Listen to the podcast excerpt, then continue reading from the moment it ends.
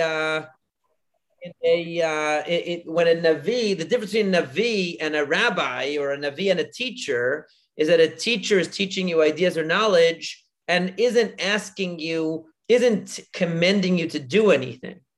A navi commends you to do something based upon authority that he has beyond just the ideas he's teaching you. Because if it's just the ideas he's teaching you, you can apply them to your own life. If they're true, you're going to apply them. If they're not true, you don't think they're true, you're not going to apply them. But if he, in addition to teaching you something true, also says that you have to go and do X, Y, and Z, so now he's already uh, imposing authority. So where does he get the authority to do that and tell you to take certain actions, especially if those actions are more than or less than or different than what the Torah normally requires you to do? So that's why he needs to prove that he's a Navi for you to rely on him for uh, for practical uh, authority. You right. see what I'm saying? The important part about that is that he's doing so as an individual versus in the normal process, it'll be by, by consensus of the Sanhedrin, right? We have a collection of Hanim that decide something. They don't need to prove that they're right because their collective authority and thinking about an idea has gives them the authority once they once they, they have um, they, they represent the people hmm. versus right. the Nabi and he's it would be like lahavdil, yeah, like lahavdil, like the Congress can pass legislation and they don't have to prove that they have the right to pass legislation. Exactly. Right. So, so, so if the governing body gives the authority versus the executive has to have extenuating circumstances, some some reason to be able to say that they have the authority in this case. Right. Right. So, so the point is, first of all, first of all, First of all, insofar as uh, knowledge of Torah is concerned, um, knowledge of Torah is its own credential, meaning you don't you don't need an extraneous proof that you know either you have the knowledge or you don't have it. It's like if you're a researcher in a field and you have knowledge of the field, that knowledge is what qualifies you to speak about the field. Nobody expects you to do magic to show that you uh, know the know the field right? Um, but uh, but you're not giving anybody any instructions on what to do. So a person who's a licensed physician, let's say, like usually if you're in the helping professions, if you're teaching or involved in the theoretical side, you don't need a license.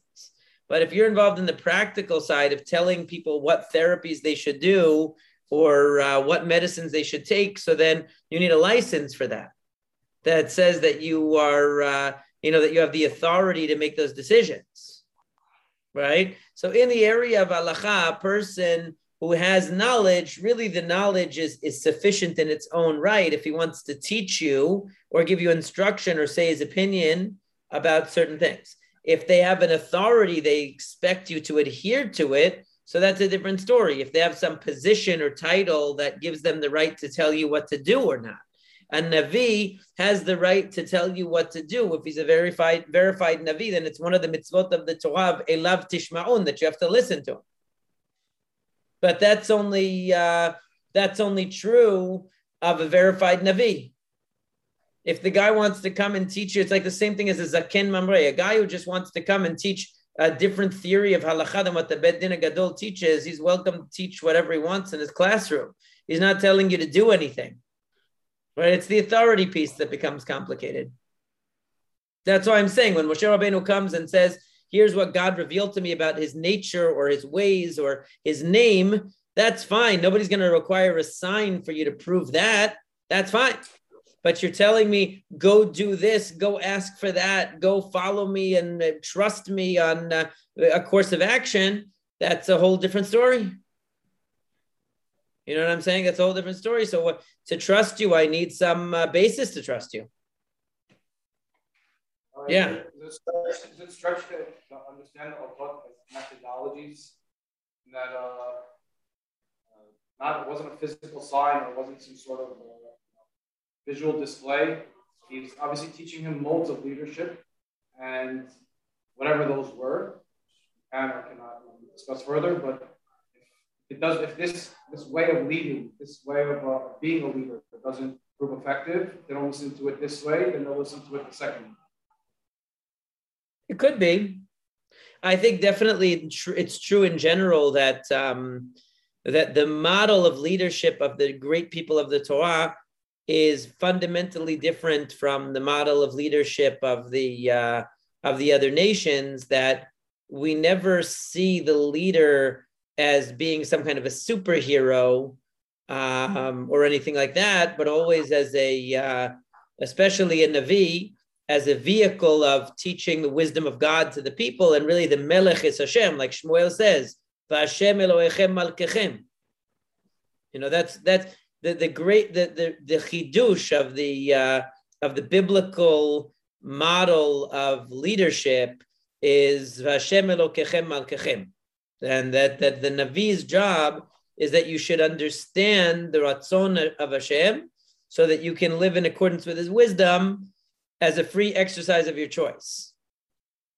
But that, uh, but but not that there's any special powers. You know, nobody in the Torah has any special powers. It's all who if if Aaron shows Moshe Rabbeinu that he erred in a certain halacha, then then the discussion is over. It's uh, it's it's not uh, well I'm Moshe Rabbeinu and therefore I'm right. You know, there's there's no such there's no such thing as that. There's no such thing as that in the Gemara either. It uh, you know the uh, the the rabbis it's a it's a democratic process in the sense that um, whoever whoever's argument uh, wins carries the discussion is the that's it. There's no further discussion after that. There's no well i'm older i'm smarter than you i'm greater than you i'm richer than you i'm anything else. There, that, that never becomes a part of the cheshbon so uh, Moshe Rabbeinu comes purely as a he's mivatel himself, and you see his anav mikol adam, which is critical to the to the position that he's in and he's simply coming as a representative of God to bring the people closer to God. And it's going to be through God that they're redeemed, not through Moshe Rabbeinu. That's that's the key thing. Now, if we go, everyone wants to get to the story about the weird Brit Milah thing, right? So let's go further so we can get to that. Okay? Yeah? So we start from Shishi? Wait, wait, Rabbi, so how's the decision made at the end of the day? It, ends up either someone being very humble, like let's say two people are arguing, right? So one person has to be boded, the other person's argument is stronger. And if that person's honest, they both have an ego, how, how is their conclusion? The conclusion ends up being the what the people decide, right? what, what, in what case? In, in all cases, in, let's say the discussion in the, in the Gemara. Right. Two different, different opinions. And, and, and, and the, it's just based on the merit of the argument, right? Right. Hopefully, yeah. And then, and then there's consensus that's built, where there's there's a vote and the majority decide. Like how, how right. The, so I mean, it's not just the majority of any uh, any person off the street. It's not like American democracy. Uh, okay. So the, the vehicle of the ultimate truth is not the will of the people. Not really. Uh, th- there is an idea like that. I'll give you an example of that, but in general, we trust the we trust the majority of the chachamim, not the majority of the people. The people don't necessarily know anything. That's that's that's the drawback of uh, of pure democracy. In a pure democracy, uh, the guy who has an IQ of seventy and Albert Einstein both have one vote. You know, and so uh, it's kind of ridiculous, like uh, because you don't have to have any. Um, any any special knowledge or intelligence to qualify to have an opinion. Um, and in the framework of any kind of chokhmah, if you have a if if they're trying to determine some scientific matter, first of all, scientific issues have an objective reality. So no matter what the consensus opinion is, there could be a reality that neither of the opinions is right. That's certainly true. But within science, if there is a dominant school of thought, let's say in a scientific discipline or in something which is really based on objective knowledge, we assume we give benefit of the doubt to the majority uh, to the majority uh, view, not because the majority view determines the reality, but because it's most likely that if most scholars see things a certain way, that that's the that's the educated view of the matter. Um, so it's not it's not enough for having to sit around and say, euphoria, this is the right thing to do. Right. And then everyone has to comply. Like if you don't have the, the, the complying, you're, you're sitting around, you know, hypothesizing what the best course of action is. Right. Doesn't mean anything because the people aren't willing to, to comply. So, well, in a in a situation where you had a state that was governed by halacha, and the chachamim were the were the law, the you know the ones who were the legislators or the interpreters of the law. So then that would come with an authority to actually um, set the policy for the community. In a situation, there is an idea like what you're thinking in the concept of Beit Shammai and Beit Hillel, because it says that Beit Shammai and Beit Hillel, Beit Shammai, they were actually smarter, meaning in terms of the theory, probably they were right most of the time, whatever positions they had, because uh, they were sharper than Beit Hillel intellectually. Why does the halacha follow them? Uh, Beit Hillel then, if the if the uh, Beit Shammai was smarter? Oh, because Beit Shammai was more distant from the people, and Beit Hillel they were humble, and everybody loved them, and they were nice, and they were friendly. So therefore, the halacha followed Beit Hillel. Like, what does that have to do with anything? Why is the Beit Hillel being nice and, and humble and friendly have anything to do with halacha? The answer is because the people have to learn from them. Meaning, the way that they're going to go is going to depend upon, to a certain extent, on uh, which chachamim are accessible to the people, and uh, and are the ones that the people will follow. In other words, when we consider, look, look this way, when we consider what halacha to follow, it's not just a question about a particular halacha. It's a question about who are our rabbis, who are our who are the ones we're following. And so, if you have one group of rabbis that might be super intellectually smart, but are not accessible, are not um, are not connected to the people, are not beloved by the people, let's say, so then you're not going to have choosing that group of intellectuals as your rabbis is not going to be a benefit to the Am in general because they're not going to have a kesher with them. There, that's a factor too. You want the halacha to be uh, formulated in a way that connects uh, teachers to students also. And that's the that's the reason why Beit Hillel is chosen because Beit Hillel might not be the smartest, but they were the ones who were the most able to exert a positive influence in the development of the nation more so than Beit Shammai. So by the halacha following them, that means they become the ones people turn to. They become the ones people interface with, and that that's the uh, that's the benefit of it.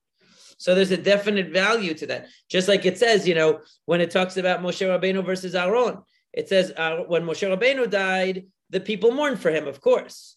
But when when when uh, when Aaron died, Vayivkoto Kol Bet Yisrael, everybody loved him, right?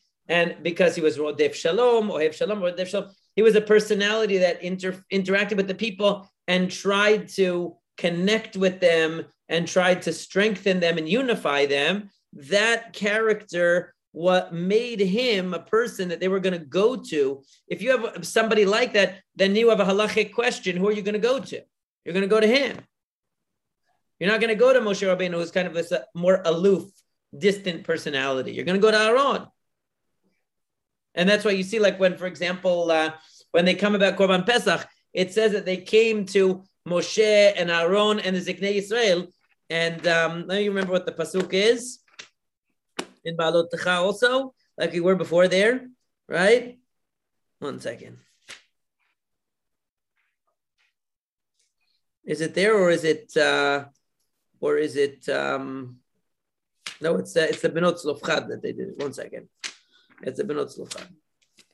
So they, when they come to uh, to Moshe Rabbeinu in uh, Parashat Pinchas or Matot, actually.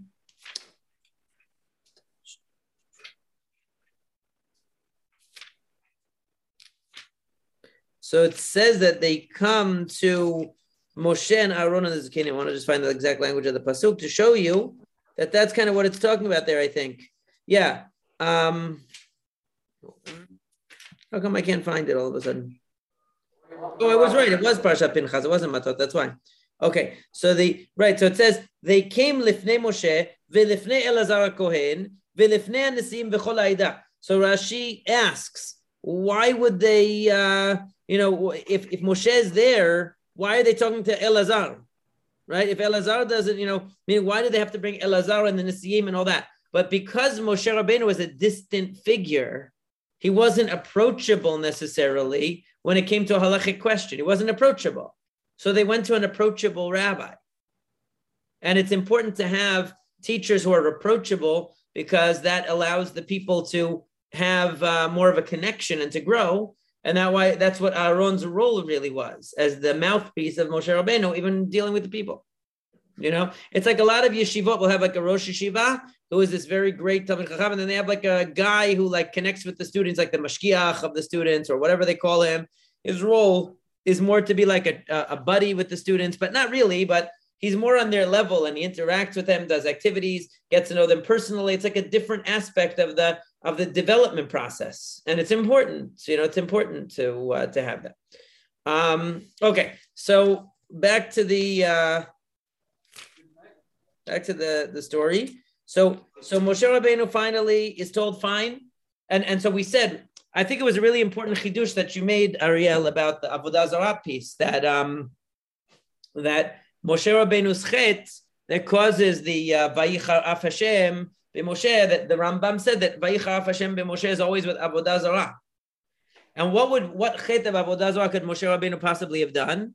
That he separated the idea of the social, political, and rhetorical framework from the from the divine framework.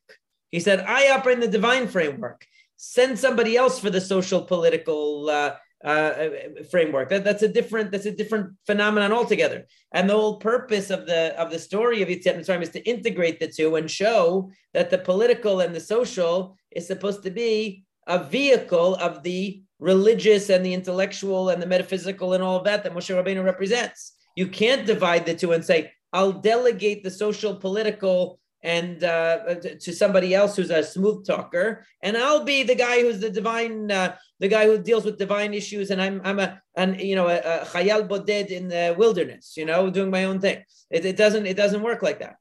That's the avodah zarah piece that you were that you were uh, remembering because that's separating it like there's two frameworks. There's a non-godly framework where yeah, sure, you send Aaron in, he'll talk about God and justice and all of that but essentially he's talking about Elohim. He's not talking about Yud Kei Vav Kei, meaning he's talking about only the framework of justice and social welfare separate from the divine ideas of Moshe Rabbeinu. The, the divine ideas of Moshe Rabbeinu are something else for the metaphysician, not for the politician. But the whole purpose is to integrate the two. So that's that that really makes sense. That, that really connects it nicely. Okay, so now Shishi. Okay, so Moshe goes. He tells he he speaks, and, and this is a we're gonna try to see if what we can make out of the story of the baby, right?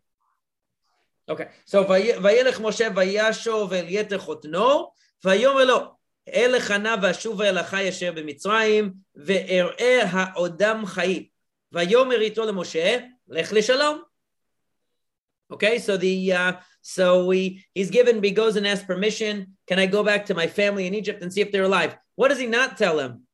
Pretty much anything, right? Doesn't tell him anything. It reminds me of the story of Shaul when Shaul comes back from his whole encounter with Shmuel and he sees his uncle, right? And he's like, "Oh, what happened? Oh, you saw Shmuel? Yeah, he told us the donkeys were back. He didn't mention Dvar Milucha, right? The whole thing about the Milucha, he didn't say. So, and and if you think about it, there's no way to modestly present this to somebody else. Oh, you're not going to believe what happened. The Lord God spoke to me and commanded me to go to Egypt and to redeem his people from bondage. You know, it's like there's no, first of all, you're putting the cart before the horse because maybe you should deliver first and talk later. You know, you don't want to start talking about uh, this grandiose vision. Uh, maybe you should d- just uh, get to work and then uh, the results speak for themselves. You know, that's he doesn't say anything about it. And uh, Vayomer Hashem el Moshe b'Midian lech shuv Mitzrayim and this, according to the, the, way that Ibn Ezra has this, is the easiest way to understand that Hashem had already told Moshe this, right? That you no longer have to fear death.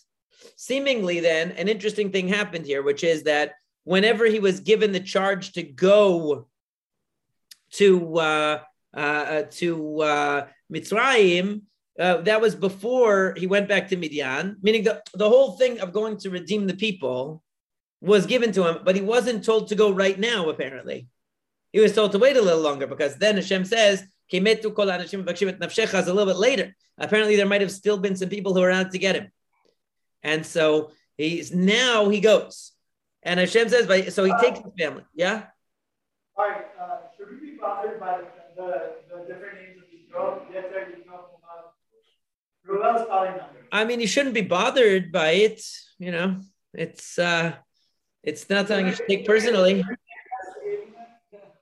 There's a there's a uh, I mean the way that the Chazal the way the Chazal uh, read it is um, is they read it as at different stages of his development spiritually he took upon himself different names, just like in the Hilchot Teshuvah that a person uh, will change their name to say, I'm not the same person who did that sin.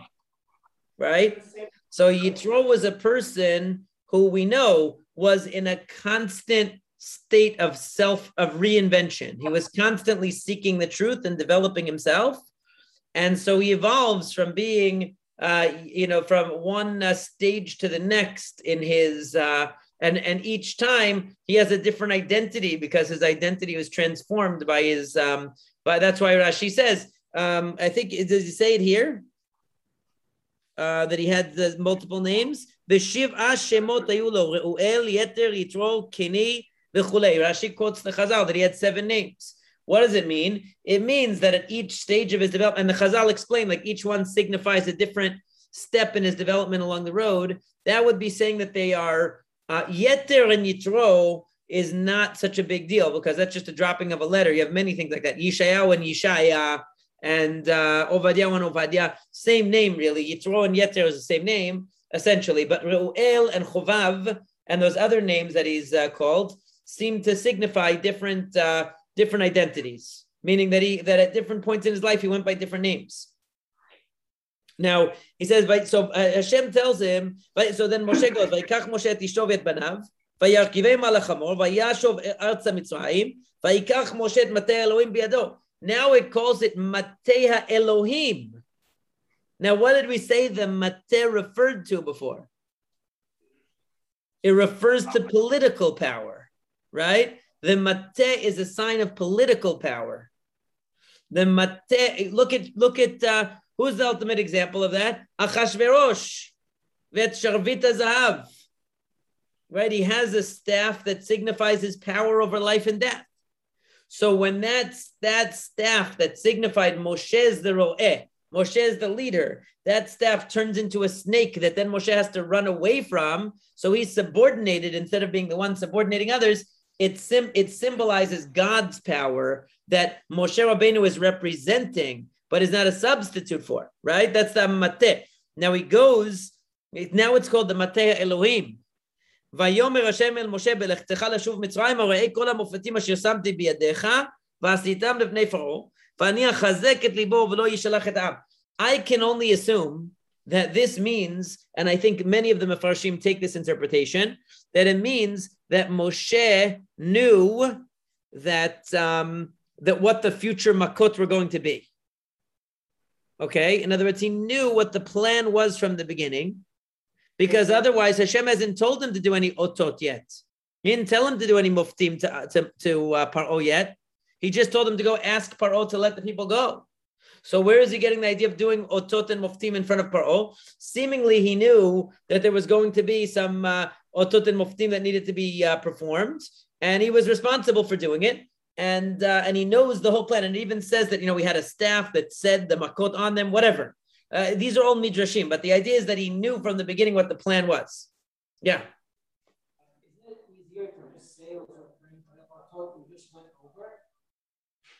What? No, it, that's what I'm saying. Those those otot he never said to do to paro. Those otot were for the people.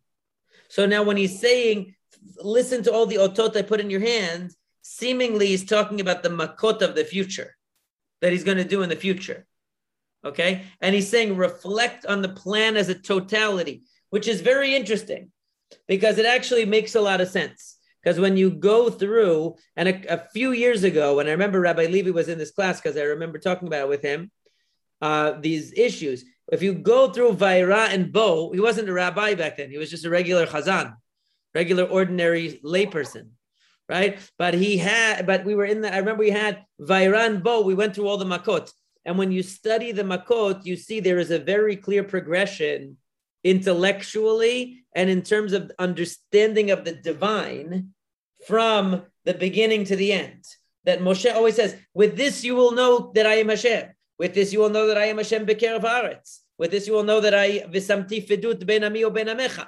Each one is a new concept being introduced in the Makot. So there's a there's a progression and development. So this progression and development, it makes a lot of sense that Moshe would have known from the beginning what it was going to be. Meaning it wasn't a surprise to him. He saw the total trajectory where things were going. And obviously, at any point in this in the in the process, Paro could have said, "Okay, I get the point. I see it. I'm, I'm a smart man." It says that Paro was pikeach. He was very smart. You could say, "I get it. I got it. You can go." But he never, obviously, never did that. But that would have always been a possibility. But Moshe has the plan from beginning to end. What is the trajectory of the education that he's going to be doing? And. Very interesting. What does he say? Listen to this. Very important. Say to paro, Ko amar Hashem beni v'chori Israel my son, my firstborn is Israel. Now, what does it mean, my firstborn? The Seforno explains about that. Really, what is the pshat, I think? Simple pshat. That it means that all of humanity are God's mm-hmm. children. Everyone is God's creation. But my firstborn means the first nation, the first group to know and consciously follow God is called his Bechor. This is my Bechor, my firstborn.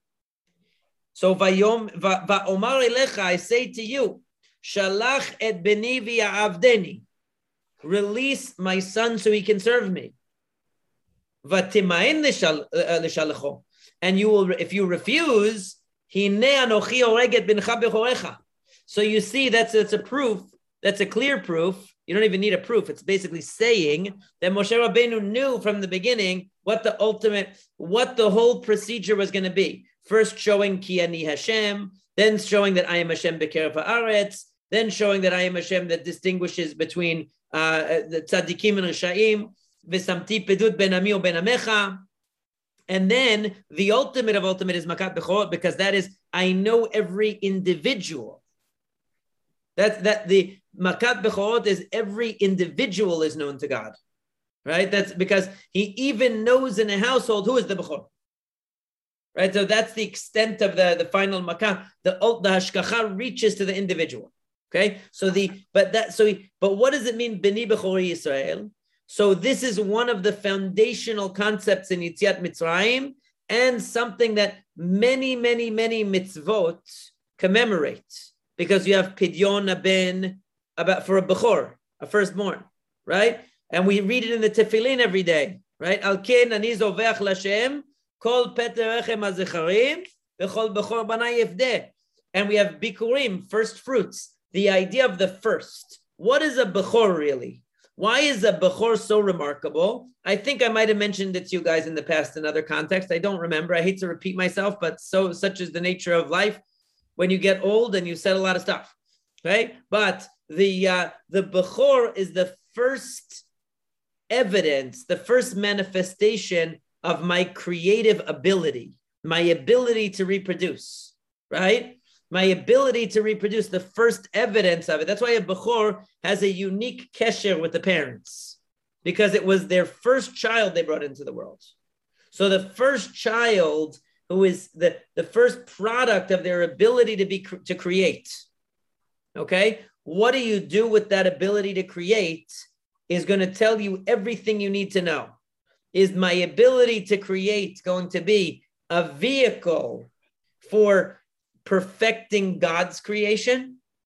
Or is my ability to, in other words, am I going to see it as a capacity that God placed within me to continue the unfolding of the divine plan through my offspring, or am I going to see the uh, the creation of life that I'm able to do as a means to empower myself to carry on my own legacy, to glorify my name, or to serve me. Like the Rambam says, when a person has children, he shouldn't have children to glorify himself or to serve him. He should have children and say, I hope they become Gidolei Israel. Right? That's what the Rambam says. They should say, I hope they become Gidolei Israel and Chachamim. Right? That's that's the so that is the whole difference between a child. How do you relate to a bechor? Because w- when you like when you have a bechor, you're not just saying something about that particular child. You're saying something about your ability to create. Just like when you have bikurim, you're not saying something only about the bikurim. You bring the first fruits, but you're saying it as I recognize from the very beginning that the fruitfulness and the bounty of the earth that is the result of my F, my I invested energy in bringing forth and you know doing my part to make sure that the earth would bear fruit. These fruits are a testimony uh, to God's bounty and are instrumental to God's service, not my own. And that then sets the tone for how you relate to everything that you take from the earth. You see? So the Bechor can either be an aggrandizement, like Uh, those who are older, the Ziknei Haida, which I think only includes me and Moshe. I don't know. We're, we're the oldest, I think. Right? We we rem- we know that the Shah had a very hard time having a son, and it was very. I mean, my father told me. I, I, even I'm not that old, right? My father told me it was a very controversial because the Shah couldn't have a son, and therefore didn't have a successor. And therefore, when Reza Shah was born, there were all these rumors that you know, it wasn't really his, and it was not. Uh, you know all that because people thought he wasn't able to have a son and that was like a that was like a pigam it was like a defect in the uh, in the malchut so that's exactly an example of the opposite of what the torah is trying to teach you right so what do we do we have a mitzvah huh sorry, sorry. it seems it seems like that's what it means to paro meaning that the the then the core is also the one that's going to replace you. He's going to be the one to carry on your dynasty. right. So that I, I I can't divorce that from the from this message from Paro, no? That then that's what it means. That's that is what it means. This is a message from Paro. Meaning in the same way that your before is so you to carry your dynasty, that this is what Israel is meaning. They're going to carry on my Right. No, you're right. But that's but for every individual person, the nisayon is are their children going to be vehicles of their own legacy to give themselves a feeling of eternity, or are their children really tr- children of Hashem that were given to them in order to continue the unfolding of God's plan and God's purpose in the world? That's the difference. So when we have a where whereas there's makat bechorot against the the the the bechorei Mitzrayim, v'chol bechorehem kol bechorehem aragta or bechorecha Yisrael gaalta, right? We, our firstborn were saved, but it says your firstborn Israel was saved, right? Meaning that we as a total nation are the ones who are the flag bearers of Hashem. Our children, we don't see them as an instrument to our own fantasy of immortality or that they're going, you know, or our, our servants for our own uh, our own purpose, but we see them as uh, we have an obligation to raise them in a way that they're going to perpetuate the, uh, the, the, the wisdom of, of Hashem to the next generation. So we have a mitzvah levincha and vishinantam levanecha.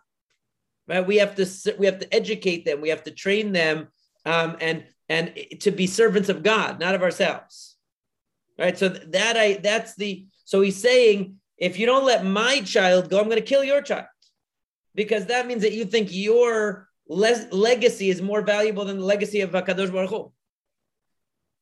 Okay, so I'm going to show you that the human legacy, which is a legacy of the e- human ego, basically, is a uh, you know is a fantasy.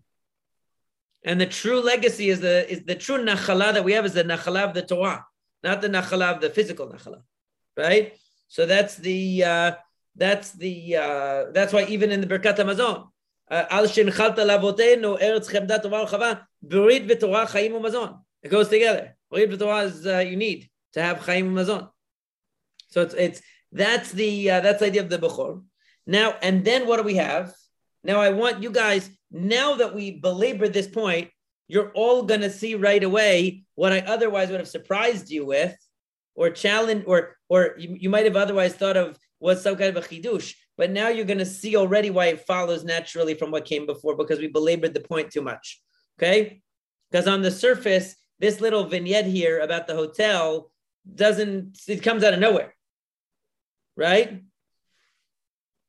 They were on the way at a hotel, and Hashem encountered him and wanted to kill him. Meaning, according to the Pshat, wanted to kill Moshe. Shmuel ben Chofni and the Rambam says, oh no, it could mean that they want to kill Eliezer. But okay, the, but the Pshat is that means Moshe. ותיקח ציפורת צור, ותכרות את עולת בנה, ותגע לרגליו, ותאמר, כי חתן דמים אתה לי. So according again to the pshat, she did the brit milah, took the blood and put it on the legs of Moshe and said, you are a bloody chatan, chatan damim. Vayiref mimenu, then the plague, whatever it was, departed from him.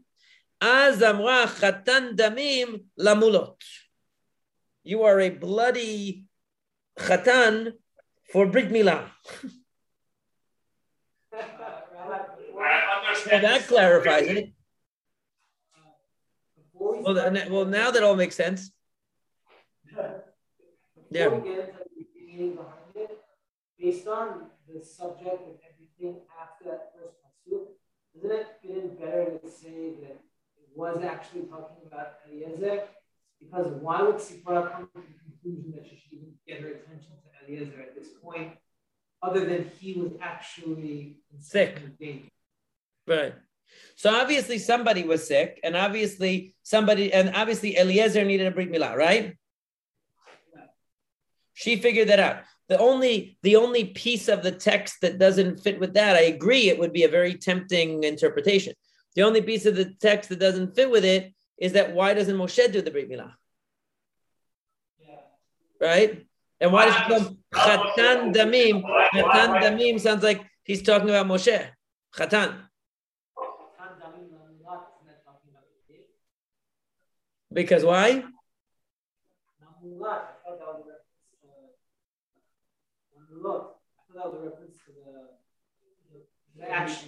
But why is he called the Chatan? I'm saying it sounds like he's talking about Moshe Rabbeinu. Oh, unless you mean that like he's a because Moshe Rabbeinu caused it somehow. You mean more along the lines of just like uh, a chatan is a new the relationship between a wife and a chatan has a similarity to a relationship and a wife and a new baby. How it's a new person. A new okay, all right, yeah. So it could be talking about the baby, but can you tell me this? What happened here? What is what is going on? Because this is the one of the strangest stories in the entire Torah. They reach the Malon, they reach the Malon, and this Eliezer, who you know has age, but he's a baby at this point. Right. right. We, don't, we, have, we, have, we, we have no idea. He's a kid at this point, becomes deathly ill with some kind of, becomes apparent that he's about to die Right. That triggers this Tzipora. I don't know why not Moshe, but something in Tzipora that some action needs to be taken with him, which is much easier conclusion than seeing something wrong with Moshe and then looking to Eliezer. Right. So the Midrashim say that that uh, that Moshe had some kind of sickness that pointed to the idea that it was because of the Brit Milah. That's that's that's how they have to explain it.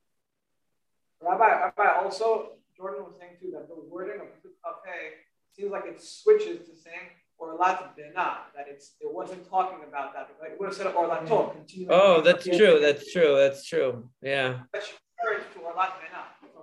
Let's just yeah, I mean, let's just say it's a very mysterious story either way. But what what's what? But the basic idea that there was a brit milah that needed to be done, and that there was going to be, you know, it was uh, someone's life was on the line. Let's leave it at that, right? Either way, what's the relevance of that to anything that's going on up till now? It's like Moshe Rabbeinu is going down the Mitzrayim, and then all of a sudden there's an emergency. A kid needs a brit milah, and it, and and if the kid doesn't get a brit milah, either the kid or Moshe is going to die. I mean, where did that come from? There's a zero to do with anything. How so? He needs uh, the same idea we just spoke about. Brit milah is the best example of taking at the beginning of your creation, you take a kid, you've been dedicated. Uh, Hashem, you're saying this came from God you're you're reframing the life of that kid as a, as a vehicle for for God's will in this world as opposed to your own ambition. Same same way Paro prioritizing his own legacy through his son over that of Hashem, by not giving a circumcision to your son, you would be conveying that same message. But it just seems so weird that Moshe Rabbeinu, of all people, would not do the most basic mitzvah of giving a brit milah to his son in time but he was in such a rush to go on the shlichut that he neglected it, right? But how can you go in front of Paro and say, Beni Bechori Israel, that a child is a is is a vehicle of the uh, of the uh, of the will of Hashem, and Hashem created the Jewish people. We have a different view of what a bechor is than uh, than a uh, than a regular person, and then not do a brit milah on your own son, right? In other words, it's connected because of the idea of child. It's connected because of the idea of bini bechori Israel. And if you don't do it, how, I'm going to kill bincha bechorecha. And then what happens is either Moshe or the child of Moshe almost die right after that, right? Meaning Moshe didn't apply that same principle in his own life to his own child that the child needed a brit milah because he got caught up in what? In this grander mission of saving the world. In other words, he got caught up in the idea of the political mission that he was on, and he neglected his own child's Brit Milah, which is exactly what he's criticizing in Paro. That Paro is more concerned about his legacy, about the grand legacy, and the idea of the Bechor in Mitzrayim is the carrying on of the of the legacy of pride of the parents instead of having a sense that the child is really belongs to God and has to be consecrated to the service of God. So, so Moshe Rabbeinu's own life wasn't true to that principle because he didn't give a brit milah to his son. But there's a further step to it. I just want to mention, which is that brit milah in particular is very significant because Moshe Rabbeinu is going to start a new era for the Jewish people. The question is, is it superseding the Brit of the past, or is it building upon the Brit of the past? And the Brit Milah is really the foundation of, of being part of Mishpachat Ha'avot until now. Even to this day, when we give a Brit Milah, we say, Lachniso bevrito shel Avraham Avinu. Right? There's a bracha on the mitzvah Brit Milah as one of the Taryag mitzvot given by Moshe Rabbeinu. But there's also a bracha on lachniso bevrito shel Avram Avinu, being part of the family of Avram Avinu. So you might have had the thought that the advent of Yetziat Mitzrayim and the Korban Pesach, the Makot, and the receiving of the Torah would supersede the Brit Avot. It's a more powerful and transformative kind of a Brit than anything before a national brit. It's not personal anymore. It becomes a national identity through the experience of Yetziat Mitzrayim. So the Brit Milah represents what? The individual's commitment to Kedusha, basically. I mentioned one time that a Brit Milah is basically that what a Brit Milah and a Korban Pesach actually reflect one another. Because the Brit Milah in the person's life means I transcend the biological in my personal life, meaning there's something more to me than the physical and the instinctual, the reproductive urges. Uh, there's more to me than that, right? That's what a Brit Milah is. I'm curbing that to show that there's something higher.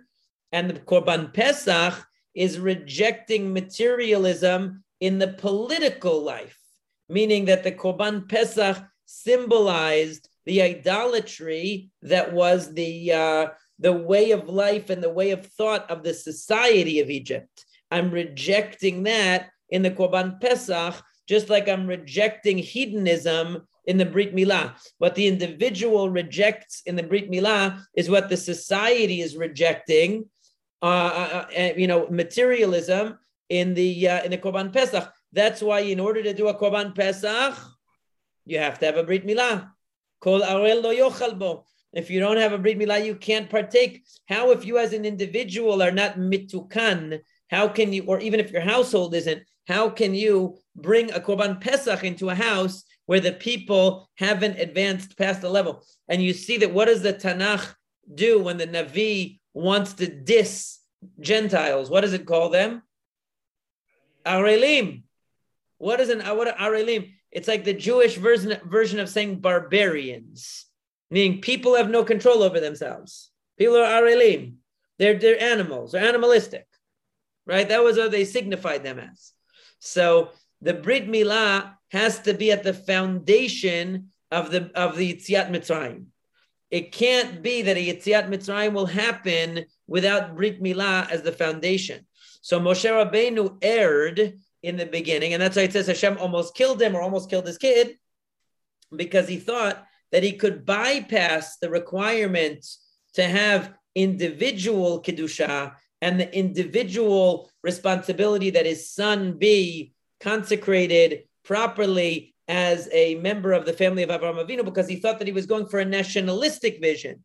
It was a bigger vision than the vision of Avram Avinu. It was something new that uh, didn't require the old ways anymore. So the idea is that no, he had to do a brit milah because the found because the foundation of everything that's going to happen in Yetziat Mitzrayim presupposes the brit avot. It presupposes that we uh, that our families and our relationship with our children is still governed by the principles that were laid down by the avot. Okay, that's why it's so critical at this stage. Just as he's about to rush ahead, you say, "Wait, he's going for this new nationalistic." And remember, like we said, the uh, the Breshit transition from Breshit to Shemot is a transition from the individuals of the Breshit to the collective and national identity that emerges in Shemot. But you can't have that collective identity without the individual commitment to Kedusha in the Brit Milah. And that's what Moshe Rabbeinu had to learn at the last minute before he went on his mission. Okay? That's the uh that's it. So that's the story. I mean, as well as, well as I think uh, we can understand it. And that's why she said, you know, that's why she saw that the Brit Milah was necessary. Interesting that Sipora saw that the Brit Milah was necessary, but okay. If Moshe was incapacitated, then it makes a lot of sense. If not, then it's just because she saw the baby was sick and she understood that it was because they had decided not to give a Brit Milah. But it would make sense that it would be Moshe sick because doesn't the obligation of doing the Brit Milah go to go to Moshe Rabbeinu? I also feel like the text supports that interpretation more. I agree, but there are some that say it's not. I mean, uh, but I, I, agree that it's more it's more compelling to read it that way. I agree. So now, so now uh, Moshe goes. He convinces the people to join him, and he goes to Paro. And we're just going to summarize the end, right? We said we don't want to go through all the psukim, or what, what's the story? Because we, we want to do with some other things.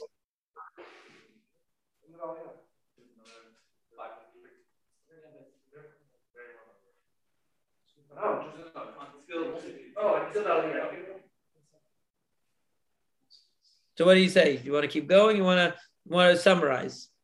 I think maybe go until the end of the year and then summarize Shvi. Go to the end of the Aliyah? Yeah. Okay. So Vayomer Hashem El Aaron, Lech Likrat Moshe Amidbara, Vayelech Vayipgesho Bar Elohim, Vayishato. They also meet at Har Elohim. Okay. So the whole concept of uh, the the Brit of Har Sinai is is uh, and the future Avodat Hashem that's going to emerge at Har Sinai is already uh, present, even in the because they're going to be the partners that enable that to happen. So since Moshe got the original task at uh, at Har Sinai, at Har Chorev with the bush, now Aaron is going to be his partner, so he also meets him there. ויגד משה לאהרון את כל דברי השם אשר שלחו, ואת כל האותות אשר ציווהו, וילך משה ואהרון ויאספו את כל זקני בני ישראל. So it says that they, they he he explains to Aaron everything he knows. Aaron and he and Aaron gather all the elders. וידבר אהרון את כל הדברים אשר דיבר השם אל משה, ויעשה אותות לעיני העם. Just like Moshe had asked, Aaron becomes the showman who speaks for him and also does the miracles. ויאמן העם, וישמעו כי פקד השם את בני ישראל, so they believed in it and they understood that Hashem had remembered them and wanted to, and, and seen their suffering. And they bowed down, meaning they bowed down to Hashem in acknowledgement of the fact that because of their crying out, he had actually begun a process of redeeming them from Egyptian bondage. That is the uh, that's the, the, the the point is that the plan goes as it's supposed to. But now they come to Paro, and when they come to Paro, to no to Hashem, to Hashem, of course. They're they're they're acknowledging because remember in the beginning they were but they cried out to God to be saved. So now Hashem actually brought them an answer.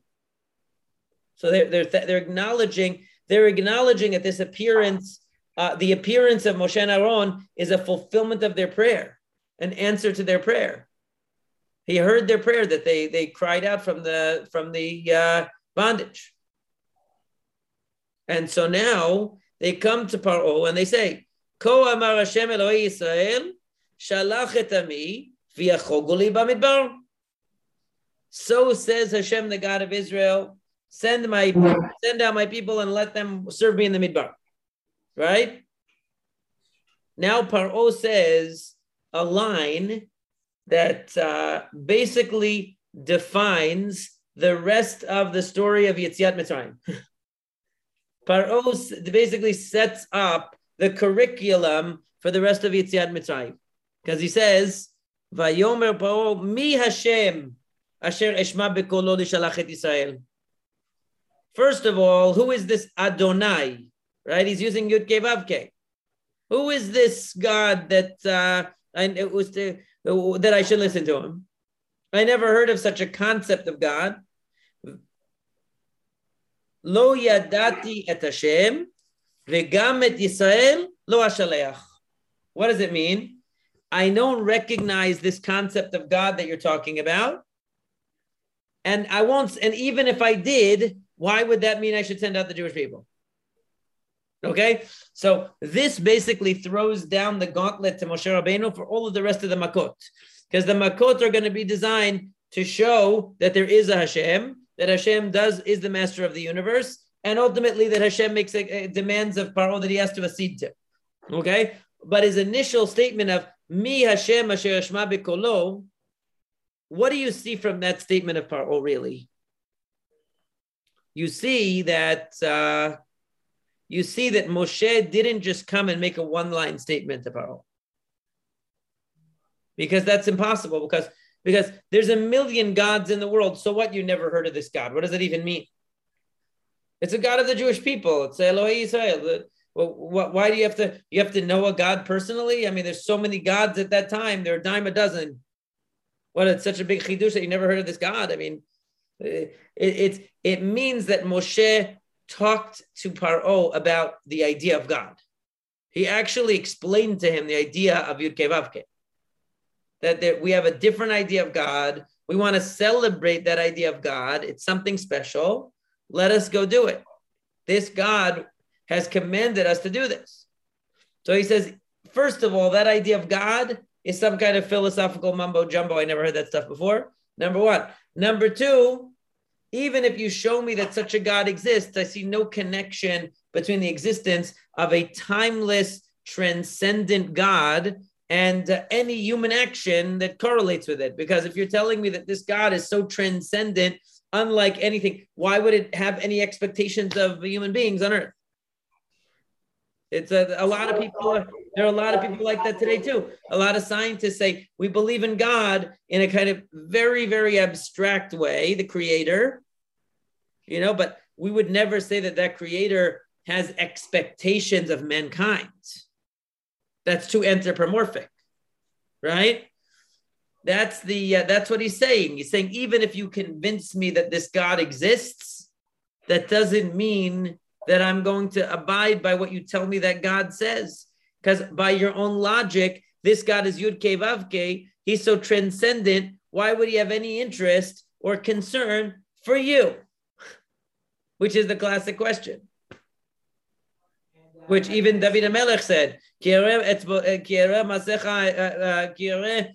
שמך מעשה אצבעותיך, ירח וכוכבים אשר כוננת, מה אנוש כי תזכרנו. you know, why would you uh, why would you care about about humankind? That's why I give Paro a lot of credit. In other words, I think Paro Moshe didn't just show up and say, "There's a God," and he told us to come. Moshe Rabbeinu came and said, "Look, I have a new idea.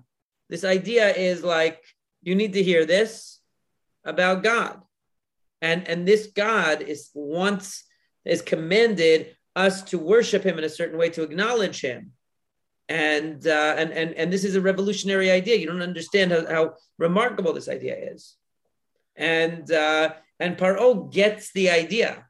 He gets what it is. He just doesn't believe in it. And he says, and even if I do believe in it, it doesn't mean I'm going to let the Jews go. It's a nice idea, and which is exactly, by the way, later on in the Makot, when the Khartumim say, Etzba Elohim he, it's the finger of God. So they don't mean we believe in Hashem. They mean we recognize this is caused by a higher power. We just don't think it has any interest in any particular demands on us. We just think it's a higher power. Which is why after the Khartumim say, etzba Elohim he, the Makot totally change. The first series of Makot was, with this you will know that I am Hashem. After that, it was, now you will know that I am Hashem in the midst of the land, meaning that I have a purpose and a design in the world. Okay? Because you said you acknowledge that there's a higher power, but you don't think that higher power has any interest in, in human beings. Now I'm going to show you that. That's really what the process of the education of Paro has to be. But that's exactly what the uh, you have to assume that Moshe Rabbeinu explained to him the uniqueness of the idea of God. Otherwise, what does it mean? I never heard of that God before. Well, what, what does that what does that mean? There's so many gods. You have to hear of everyone. But it makes sense if he taught him the idea of God that was the radical idea that he had. Yes. It's a fascinating, like revolutionary step in the, in the idea of God, that God goes from a kind of like a, um, no, from like some, a few multiple gods, each vying for their immediate, personal, very human interests, to like a God that has more like a long term vision for the world. Right. And like it does, it does a lot in the minds of the believers when they go from thinking of God as seeking petty, immediate things, as opposed to the Jewish God, which seeks, a long term change. Right. There's a sense of a purpose to history, they always say. Right? There's a destiny, there's a purpose, there's a plan. There's, there's also the fact that God is, that Hashem is a universal God, relates to all of creation, not just to a particular group you know and but but most importantly and most radically i think of all is that god is not able to be related to in any material form. That was really the most the iconoclastic nature literally the, the the iconoclastic nature of judaism was the most revolutionary part. And it took centuries many many many centuries. The only religion that genuinely had the idea of a metaphysical God after Judaism was Islam, and it got it from Judaism. Even Christianity could not do it. They had to have some image, they had to. Yeah. To what extent, at this point in time, is messaging of difference between a, an Elohim and an actual Yudke To what extent is that messaging also targeted supposed to teach Bnei Israel? Or is it something that they've already gotten and now we're just trying to teach the rest of the world? Well, in the beginning, when he asks, What name should I tell them? Right? That was Hashem was telling Moshe that he should educate them so they fully understand the idea of Yud Vavke. That was the, that was for the Bnei Israel. Now he's introducing it to Paro, so it's uh, it goes together. But the Jews, like most, like the Ibn Ezra and and the Ralbag, everyone except like Rashi, basically, um, says that the Makot were also to educate the Jewish people in recognizing Yud Vavke. They were also to solidify their recognition of Yud Vavke, that uh, that they would recognize it. So the, the education was happening uh, both for the Jews and for the the goyim. And and the fact is that if you don't listen, if you if you sort of don't include the midrashim and you don't look at Rashi, so then you would, and you read just the Pshuto Shel Mikra, the first three makot happened to everybody, including the Jews, because it says that there was blood in all the water, and it says there were frogs everywhere, right? So, uh, and kinim were everywhere. It never says that the Jews didn't have it. That idea only happened with the fourth makkah. So, according to that, then they were also meant to educate the Jews. At this point in time were they already at a point where they understood that there was a God who can expect something of them? Was that for them? I think they're evolving towards it. I, I can't tell for sure when the moment of truth is, but I don't think that they're all the way there yet. I think that they also go through a process that the, the ultimate test of the process is at the end where they have to do Korban Pesach. And if somebody can't do can't make that leap, then that means that they haven't really internalized it.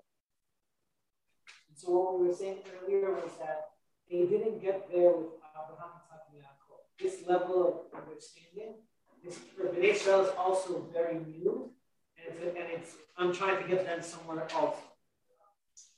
Right. I mean, according to what the Rambam says, Shevet Levi always had this idea, at least in theory, among them.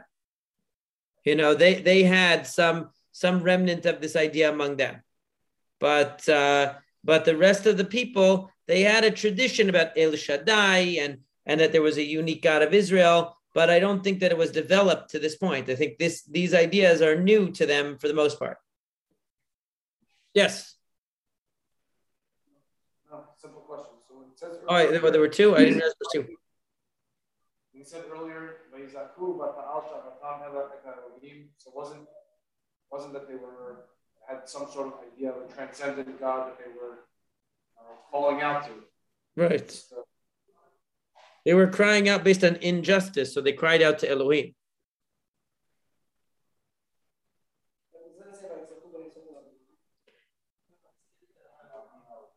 It says, "Vahi vayamim vayamot melech Mitzrayim Israel min avodah vayizaku vatal shavatam ela Elohim min avodah." It's uh, it's uh, right before the burning bush. Why did they say vayizaku? Oh, that's right before. Uh, that's right before um, splitting the sea. Right before the what? Oh, vayaminu b'Shem of Moshe. That was already later. Yeah. That's already when they had Hashem clear. But uh, right now, the idea of justice and Elohim is more uh, is more uh, readily understandable to them than uh, the idea of Yud Vav And that's the basis of their uh, concern, of their cry in the beginning. Yeah, yeah. I find it, I find it like absolutely amazing that the conception of God that that Bnei Israel are learning, this idea of like a of a, of a deity that's non-physical, that has a long-term vision for the world.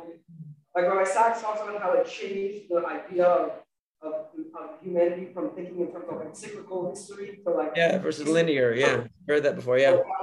Start society as a whole start aiming for certain goals.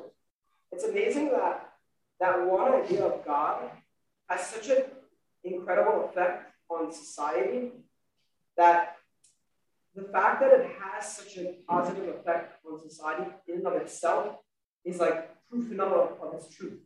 You know what I'm saying? It's like the idea that works the best. No, not, not, not that. It's, it's the idea that works the best. And also in and of itself helps the rest of the world. Yeah, yeah. If, that, if you assume that there's a creator to the world, then the idea that what's the best would necessarily be the idea that the creator inserted into the world as being true. You know what I'm saying? It's like it's like I see the, the truth of our conception of God born out in the in the, in the, in the result of it. In the result of it. Yeah, exactly. I hear what you're saying. It definitely validates it. I mean, I think you see it beyond even what you're saying because um, it's uh, all of science is really also based on the idea of Yichud Hashem, and uh, and so it's it's definitely a without without the idea of Yichud Hashem, Western civilization would not really exist, and modern life would not exist because we would be living in the dark ages and we wouldn't have a scientific conception of how the world worked. Because it was all based on on the idea of up until the idea of one god so if you uh, if you observed contradictory phenomena in the world you would just assume that they were caused by different forces or different gods that was the simplest explanation once you uh, understand that there's one cause behind it now you're pushed, you have to reconcile those different things. You have to find the principle that explains and unifies them. And that's why you see that almost every great scientist, at least the great scientists who made the most fundamental discoveries about the universe, all of them were monotheists. Newton also, even Isaac Newton, wasn't accepted to Trinity College because he didn't believe in the Trinity. He said, they said to him, Do you believe in God? He said, I believe in the God of Maimonides. I don't believe in the Christian God. I believe in the God of Maimonides. So uh, uh, Isaac Newton. He had a good. He was named was Yitzchak. Yitzchak Yitzchak Newton. He believed in the God of uh, Maimonides, and then also, uh, you know, Einstein also was a person who believed in one God, and therefore felt compelled to find unified understanding of the creation because he saw it as coming from one God. He was he would have loved like he was almost like a when you read about Einstein's writings about God, he almost sounds like a little bit of a chassid, a little bit. He has like uh, he talks about God as like uh, he called God the ancient one. He would he would he called God the atik yomin. He called God like the ancient one all the time he had like a very uh, it, reminded me almost of like you know in the uh, he said that when you're studying he used, he said that I want to know God's thoughts. Everything else is details. That's what Einstein said, and it just reminds me of like not that it's the same thing, but like in the Tanya talks about you know when you learn halacha, you're learning the thoughts of God about, you know, how to run the world and what the proper thing to do is in different ways. You're it's like you're entering into the mind of God. Like that's that's the way he felt what he was doing when he uh, when he studied science. Very interesting. That's why he wasn't that interested in the technical calculations. He liked the ideas only. Yeah. We're talking about the Ramban yesterday about the explanation for the mitzvot of like Yeah. Now, one of our main purposes is to show that God created a world of distinction, so we respect those distinctions. Yeah. And like that is a, is a tacit understanding of the fact that there is order created in the world, and we want to respect that certain order. And then an outgrowth of that is to study that order and try to understand the beauty of it. And that's what yeah, really is. Sure. That's it. In fact, the Ralbag even makes this, the case uh, even more in his whole Perush on the Torah if you ever read the Ralbag, you'll see that um, I'm sure you've read some. If you read him through, you'll see he emphasizes again and again and again uh, the the importance of emphasizing that there is tzura in the chomer, that there's tzura in the chomer. He constantly says to show the existence of tzura. What does the existence of tzura mean? It means the existence of concepts, the existence of of an order and an, a, a, comprehensible order behind the material behind the material forms that you see. Tzura doesn't mean the material form. It means the material. It means the uh, the concept that organizes the material. So he's saying that the many of the mitzvot, the, like the Ralbag always says, is to drive home the idea that there's an order beyond what you see on the surface. There's a there's a conceptual order behind it. And and and with and that's what leads you to God because once you see there's an order and a lawfulness to the creation, so the question is, where did that lawfulness and and intelligibility come from? And then you and, and that leads you to God. Yes.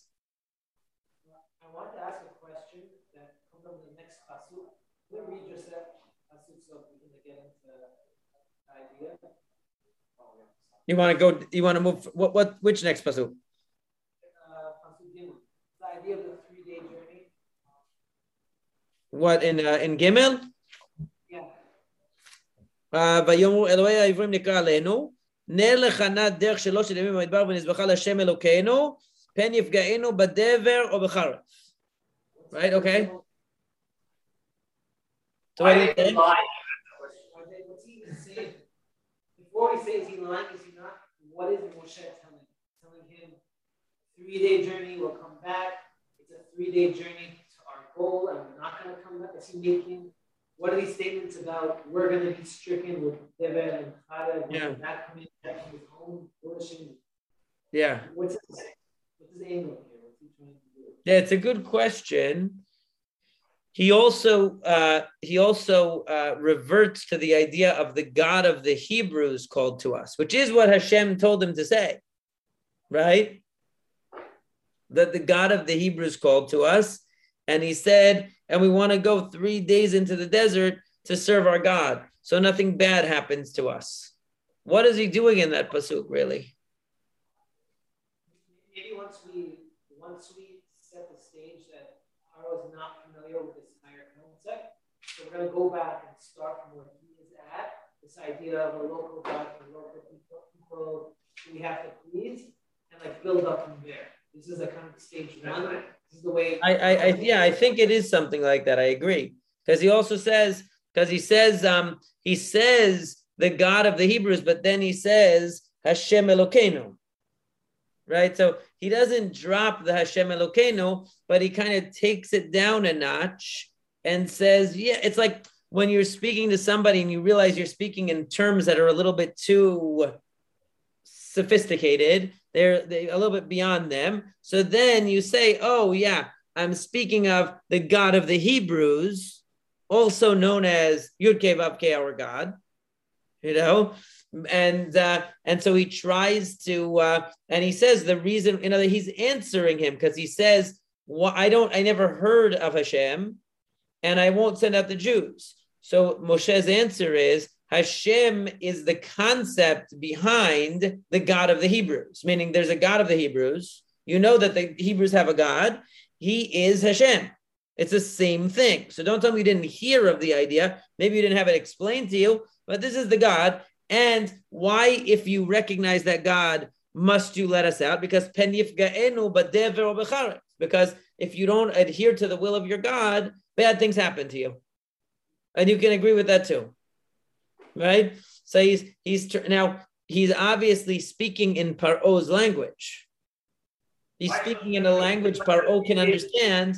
So he's he he wants to teach him this idea of Yud Ke, but he has to start within the religious framework of an Egyptian.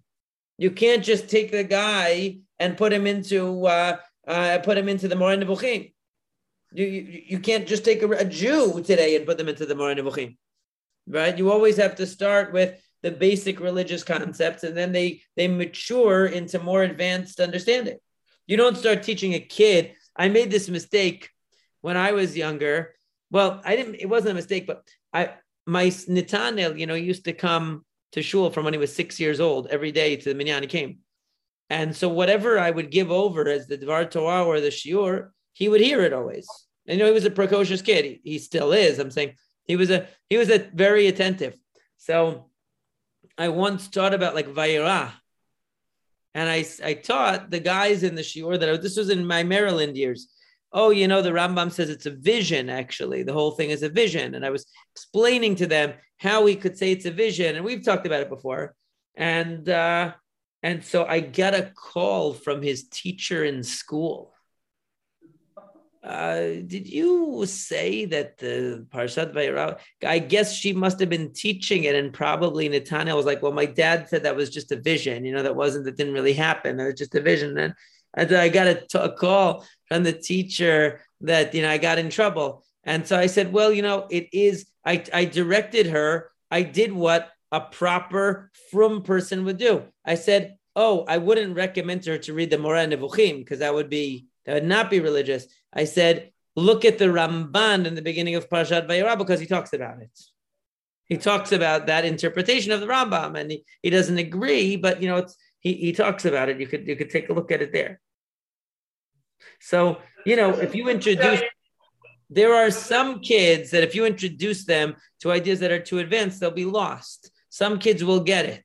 Some kids, it's too much. You start even some adults. If you start them with an idea that's too advanced. And I'll say, like, for instance, you know, unfortunately, a few weeks ago, we had tra- the terrible tragedy, and I gave the shiur about, you know, hashgacha and human choice and freedom of choice. For some people, that was probably too far out of their comfort zone for them to relate to those ideas. But I, you know, and for some people, it was it, for some people who struggle with that, I, with those issues, it helped them because it gave them an understanding that they could accept and for some people, it was too non-religious um, of a of a in their mind of an understanding to be compatible with their religious sensibilities, and so they couldn't accept it. So that's a good example of a. Um, and I knew that it was going to be that way from the beginning, and I, I, you know, so I, it's not like I was surprised by that. I was doing it for the people who wanted to hear. And I don't, you know, but there are definitely people who are going to say that's outside my comfort zone and that's not exactly how I think it works. And look, I know myself that there are things that I would would have read, let's say in the Rambam, or things that I even teach you guys now. That if somebody had taught me 20 years ago, I would have thought they were crazy. Like, how can you just assume that this is not, this doesn't literally mean what it says? Or how can you just assume that, you know, this doesn't, isn't, uh, you know, the hashgacha doesn't work the way that it seems to work and so on. Um, that probably 25 years ago, I would have, uh, would have also, uh, not been able to accept it. So you work within the framework of the person. Par always being introduced to ideas that he's not ready for. So Moshe takes it down a notch and says, "Well, you know what a, a local god is, and every people has their god, and Ephraim have their god, and and you know that when a god demands something of you, uh, you have to do it, or bad things will happen, and uh, and therefore we need to do it." But he mentions Hashem Elokeinu. He doesn't drop the idea, and I think the the master the master of this is really the Rambam, uh, the master of talking out of two sides of his mouth, or, uh, or is one way of saying it, or or or basically speaking in the most frum religious language, but saying the ideas he actually thinks are true with with the best plausible deniability is the Rambam. Because if you read the Mishneh Torah, if you read the Mishneh Torah, you know if you've read the Moreh Nevuchim exactly what he really means when he says certain halachot. But if you were reading those halachot as a person who doesn't know the Moreh Nevuchim, you just say that's just a very typical religious statement. But his, choice of words is so careful that um, that he gets you. He he he says to you things that would be really scandalous if you had read them in the Moreh Nevuchim. But because they're presented in the way that he does in the Mishneh Torah, you just kind of skate by them, and it uh, doesn't seem that uh, disruptive as it would have otherwise. So that's that's the genius of the Rambam. He was really a master at doing that. He was not a kvad lashon and kvad peh. He knew how to um, take those ideas, and I'm always I, am always amazed because I, I I I will read them whenever I see in the Mishneh Torah obvious examples of where the Rambam is taking ideas that people would have you know been aghast if they read it in the Moreh Nevuchim because it's too extreme in its philosophical uh, pushing the envelope. But when they read it in the Mishneh Torah, nobody seems to notice that he's saying the same thing, but he's saying it in his ideas of hashgacha. Like basically what I said in my shiur about hashgacha and uh, and tragedy is basically the Rambam's position. And um, and everywhere he talks about hashgacha, you can see that that's his position, and including every time he talks about it in the Mishneh Torah. and yet a frum person will read the Mishneh Torah and think the Rambam is just a traditionalist. But there are certain buzzwords in there that are in there that you know why he's saying what he's saying for sure. So he's great at that. That's what the that is what Moshe Rabbeinu is doing to Paro. He's putting the idea in a language that Paro maybe can understand better. It doesn't still it still doesn't work, right? Paro says, huh? That seems like an outward lie, unless there's something behind the idea of going into a desert. No, no. The idea is that um, the Mefarshim explain this, and I think they're. I think it's. Uh, I think it's right that it, it, the original request was for three days, and he wouldn't even let them have that, and so therefore he, they were released completely. The original request was, "Can you just give us three days?" And even that he wouldn't give them. Isn't he just saying, according to the actual words, that it'll take us three days to get to the destination? And it's a three-day journey from Egypt to Sinai. Where are we getting this idea that? And I, I'm aware that all these Mepharshim bring up the idea, but doesn't it doesn't seem like he's framing this in the context of this is the totality of the master world. Maybe he's not saying I'm only going for three days. He's saying I'm going to go on a three-day journey. So but there's, but there's the implication. They asked for a chag lashem, meaning they asked for a holiday off. They asked for a holiday off, right? And and the uh, and the idea is that Paro wouldn't even allow them to have the holiday off. That's how some of the Mefarshim explain it. In other words, it's to show you the depth of the evil of Paro that he wouldn't even allow them to have that, let alone be free.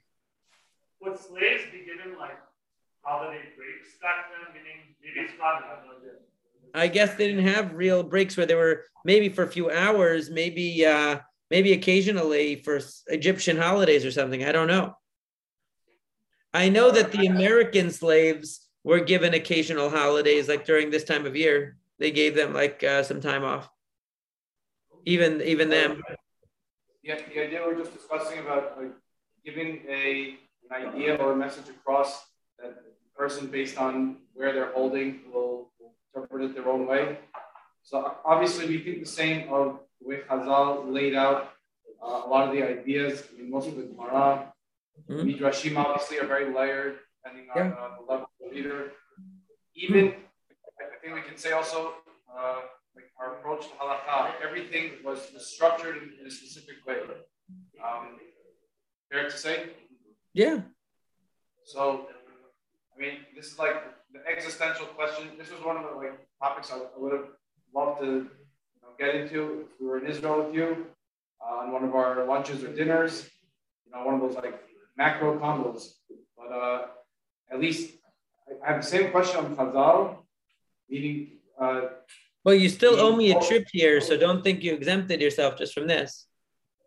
We still have open-ended tickets, a lot of us. Yeah. Uh, the, the, the way the way the you know we'll take midrashim, but you can apply it to, to areas of halakha also. Uh, the way things were, let's say agadot and the Gemara are presented, they they obviously they're interpreted on, on different levels, but the surface level where the majority, the bell curve, the vast majority of people are going to understand it, not only is it not necessarily the best way to understand it, leave that aside, but it can be interpreted in a way that's contradictory to the main idea. No, you're absolutely right. That's why the Agadot and the Midrashim weren't meant to be accessible to the Hamonam. I, I would even say the same thing in the Torah, meaning, yes, we say uh, Torah Adam, but most people without a nuance are going to see the anthropomorphic representations. Well, that was why, you know, because the way that we read the Torah today is not correct, because we read the Torah without the translation. That was why they had the Onkelos. The Onkelos would have corrected for that, for the anthropomorphism. And uh, and so we, uh, you know, but we don't do it correctly. We just give the text without any supporting perush. It even says that when Ezra and Nehemiah read the Torah, oh, they read it miforash with explanation, and it says that's talking about the Targum, which means to say that they explain the ideas that would have been misleading. And there's actually a statement in the that's uh, there's a there's a there's a statement. Uh, I think it's in the Yerushalmi. Amar Rabbi Yoshua ben Levi, kotvei agadot en lahem chelek leolam haba. The people who write down the agadot have no chelek in olam haba. Meaning, like the problem is once you put something written down, it's uh, impossible to control how it's understood, and so it could easily be taken out of context and. Uh, and uh, and and become worse. Like even the Ravad, who argues with the Rambam, right? He says many kama gdolim v'tovim mimenu is a famous thing he says when when the Rambam says someone who believes God is physical is a min, right? So the Rava, the, the there's a basic machloket between the Sefer Ikarim on one hand, Rabbi Yosef Albo, and uh, and the Rambam on the other side, whether someone who believes something by mistake because he's misled is culpable for the wrong belief. The Rambam says it's a matter of reality. It doesn't matter why you believe God was Zeus. You didn't have the right idea of God. It's like too bad for you. You know, it doesn't matter why.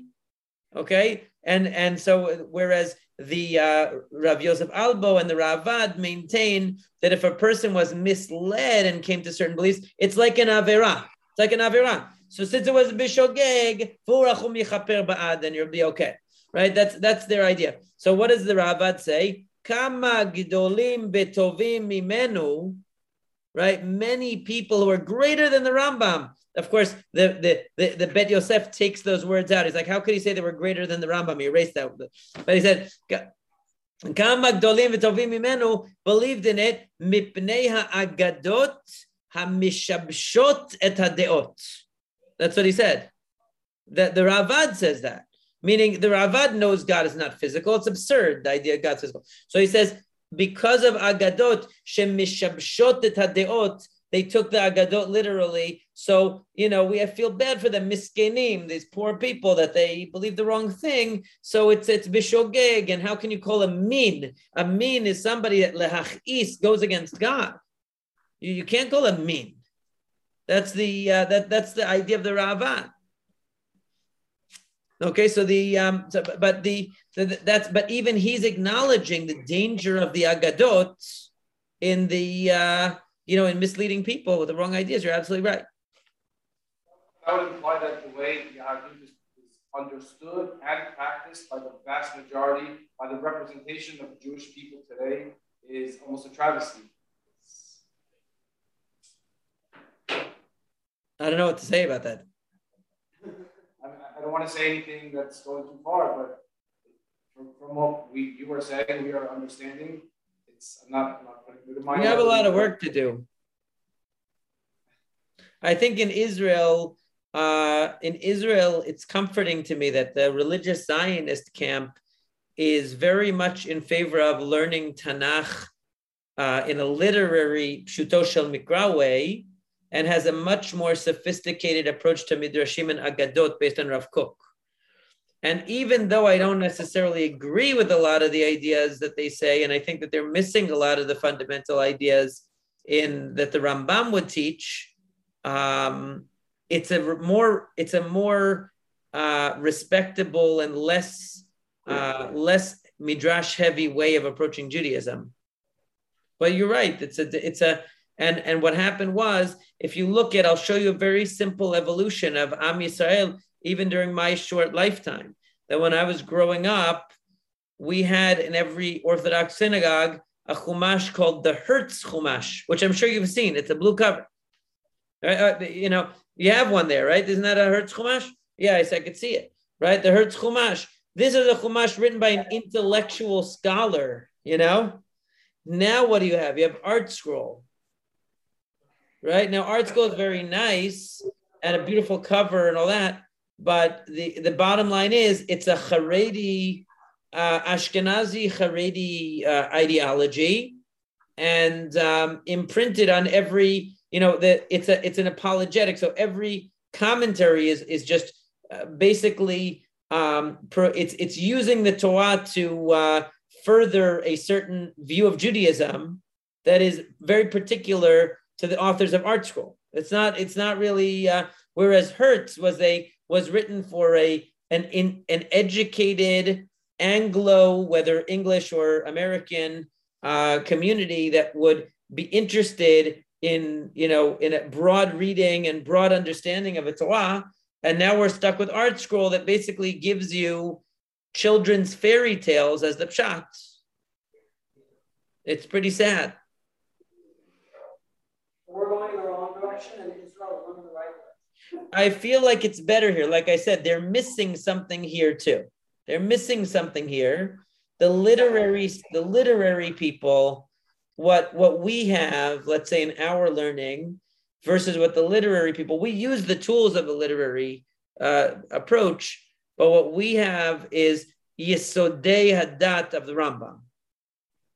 And the Yesodei Hadat that the Rambam gave allow us to understand the purpose and the, and the methodology of the Torah in trying to educate and redeem our us and the society intellectually. The um, there's a different style to the Rav Kook uh, religious Zionists and to the literary people here that don't have a specific set of yesodot in guiding their reading of the Torah. So that, that's what they're missing. So, like all of our philosophical discussion that we have around nevuah, around the psukim, is not the type of stuff that the literary people would really be in. They wouldn't be doing that so much.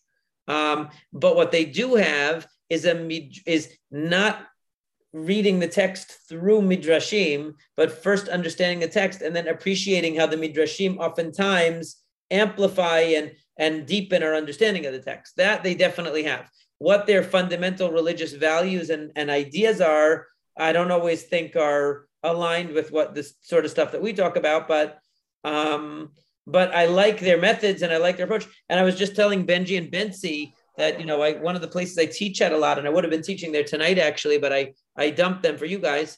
Um, I uh, normally I'm, I'm t- i teach at Midreshet Harova, which is a wonderful place, girls' uh, seminary, and uh, I a guy came over to me the other day, last time I was there, and he's like, I recognize you from this podcast called uh, Judaism Demystified. He's talking about like Benji and Bensi's podcast. He's like, and you talked about midrashim. He's like, I've been battling that here so much. He's been there since 1995. He's like, he says, I feel we're in a battle even today, the way they teach midrashim is very simplistic and literal, and they don't teach them really how to approach it. And like there are some yechidei segula who are out there, you know, trying to. Uh, also like a very, very like relatively left wing like uh, thing seminary. But Harova? I, I don't know. The it's it's more. I think here it's considered centrist. I mean, they, they do have Gemara for girls, but you you're you can opt out. So like some of the girls don't do it and some do. Um, I feel like here it's considered more centrist based on the schools that the girls went to that they come from. But um, it's what I do find in Israeli schools is that it's very eclectic, meaning that uh, they have like a lot of Hasidut being taught.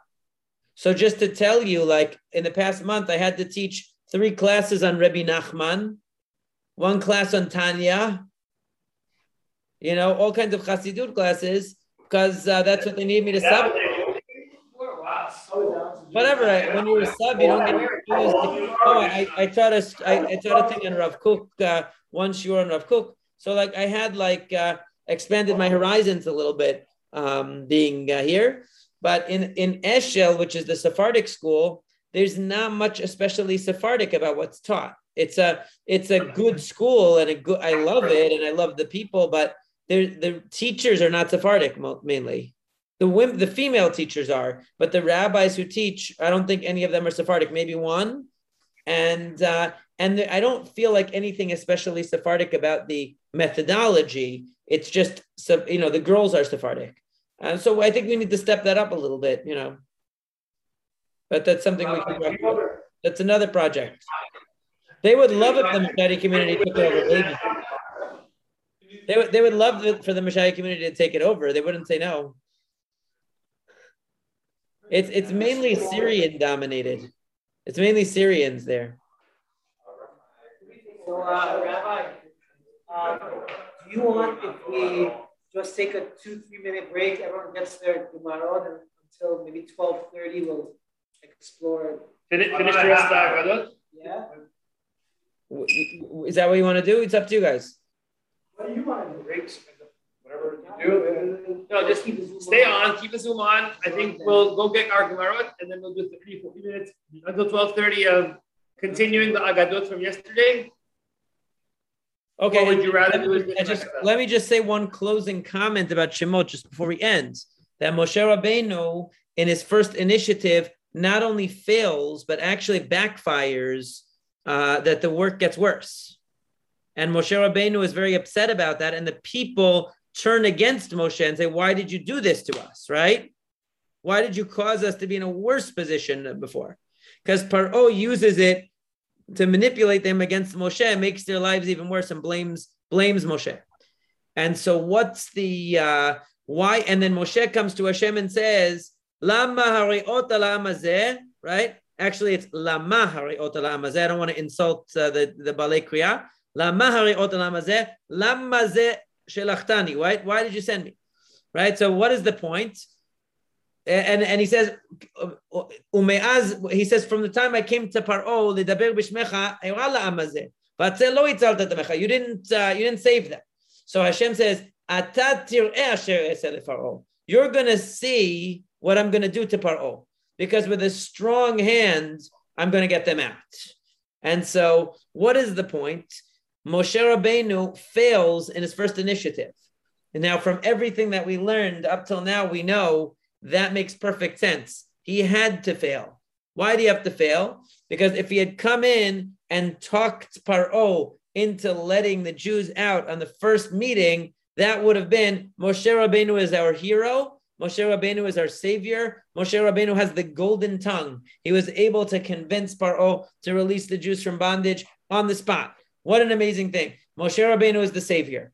And that can't be the case. It has to be, you will see Asher eh, Paro. You're going to see what I will do to Paro. That's Hashem talking. That Hashem is the Goel. Hashem is going to be the one. It's not going to be accomplished through Moshe Rabbeinu intervention. It's going to be accomplished by Hashem's intervention because Hashem is the Goel Moshiach, not Moshe. And so the failure was necessary to show that Moshe is not able to do it, that only Hashem is really the one able to do it. And that I think that's the key thing. I'm going to stop the recording of this since we're changing topics anyway. I don't have to turn off the Zoom, but I can stop the recording.